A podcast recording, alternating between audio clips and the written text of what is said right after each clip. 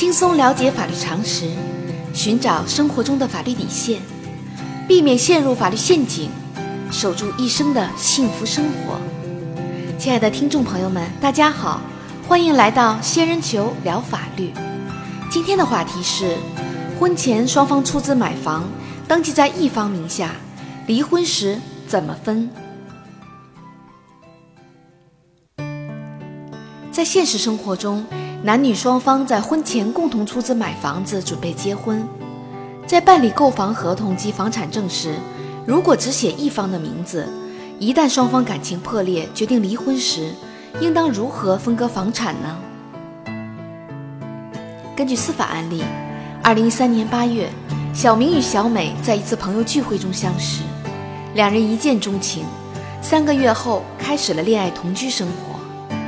二零一四年五月，双方决定买房结婚，两人选中了一套价值三百万元的两居室，由小美签订购房合同，并作为贷款人，小美自己支付首付款一百二十万元，小明通过银行转账给开发商支付首付款三十万元。同年七月，房产登记在小美名下。二零一四年十月，两人登记结婚。婚后，小美使用自己的住房公积金和工资来偿还贷款。随着生活趋于平淡，两人不断为生活琐事争吵，以至于最终陷入冷战状态。二零一五年六月，小明发现了小美的婚外情行为，气愤之余，小明起诉到法院要求离婚，并且请求分割双方共同购置的房产。小美同意离婚。但是认为房子是婚前购置的个人财产，小明给付的三十万元属于结婚彩礼，不需要偿还。对于双方的主张，法院会支持哪一方呢？仙人球提示：房子的产权应当属于小美，小美需要返还小明支付的首付款三十万元，小美还贷的资金以及对应的房产增值部分属于夫妻共同财产。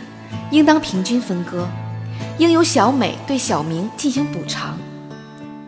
法律规定，夫妻共同财产的认定通常是以结婚登记作为分界线。如果房子是在婚前购买的，一般认定为婚前个人财产；婚后购买的，通常属于夫妻共同财产。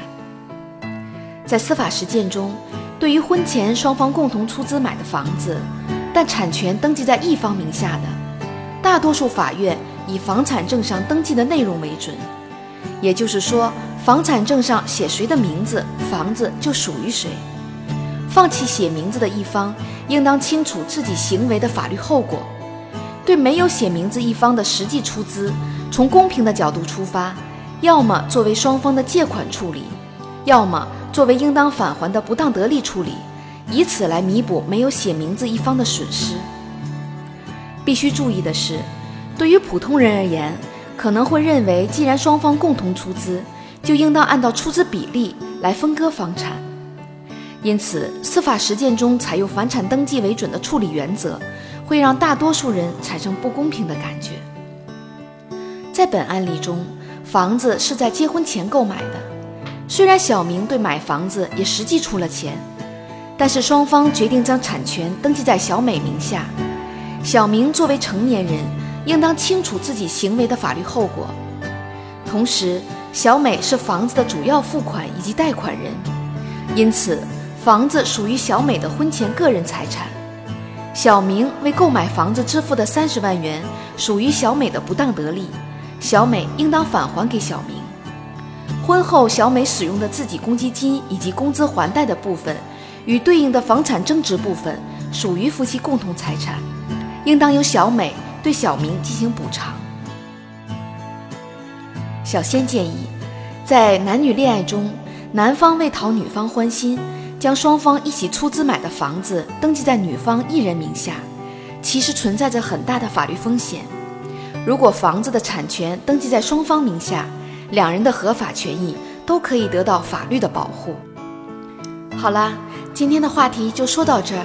如果你也遇到类似的问题需要解决，请关注微信公众号“仙人球聊法律”。如果你还有哪些法律疑惑，也可以加入 QQ 三三八三六九二六六七留言，小仙会选取有共性的话题做专题解答。欢迎明晚八点继续收听仙人球聊法律。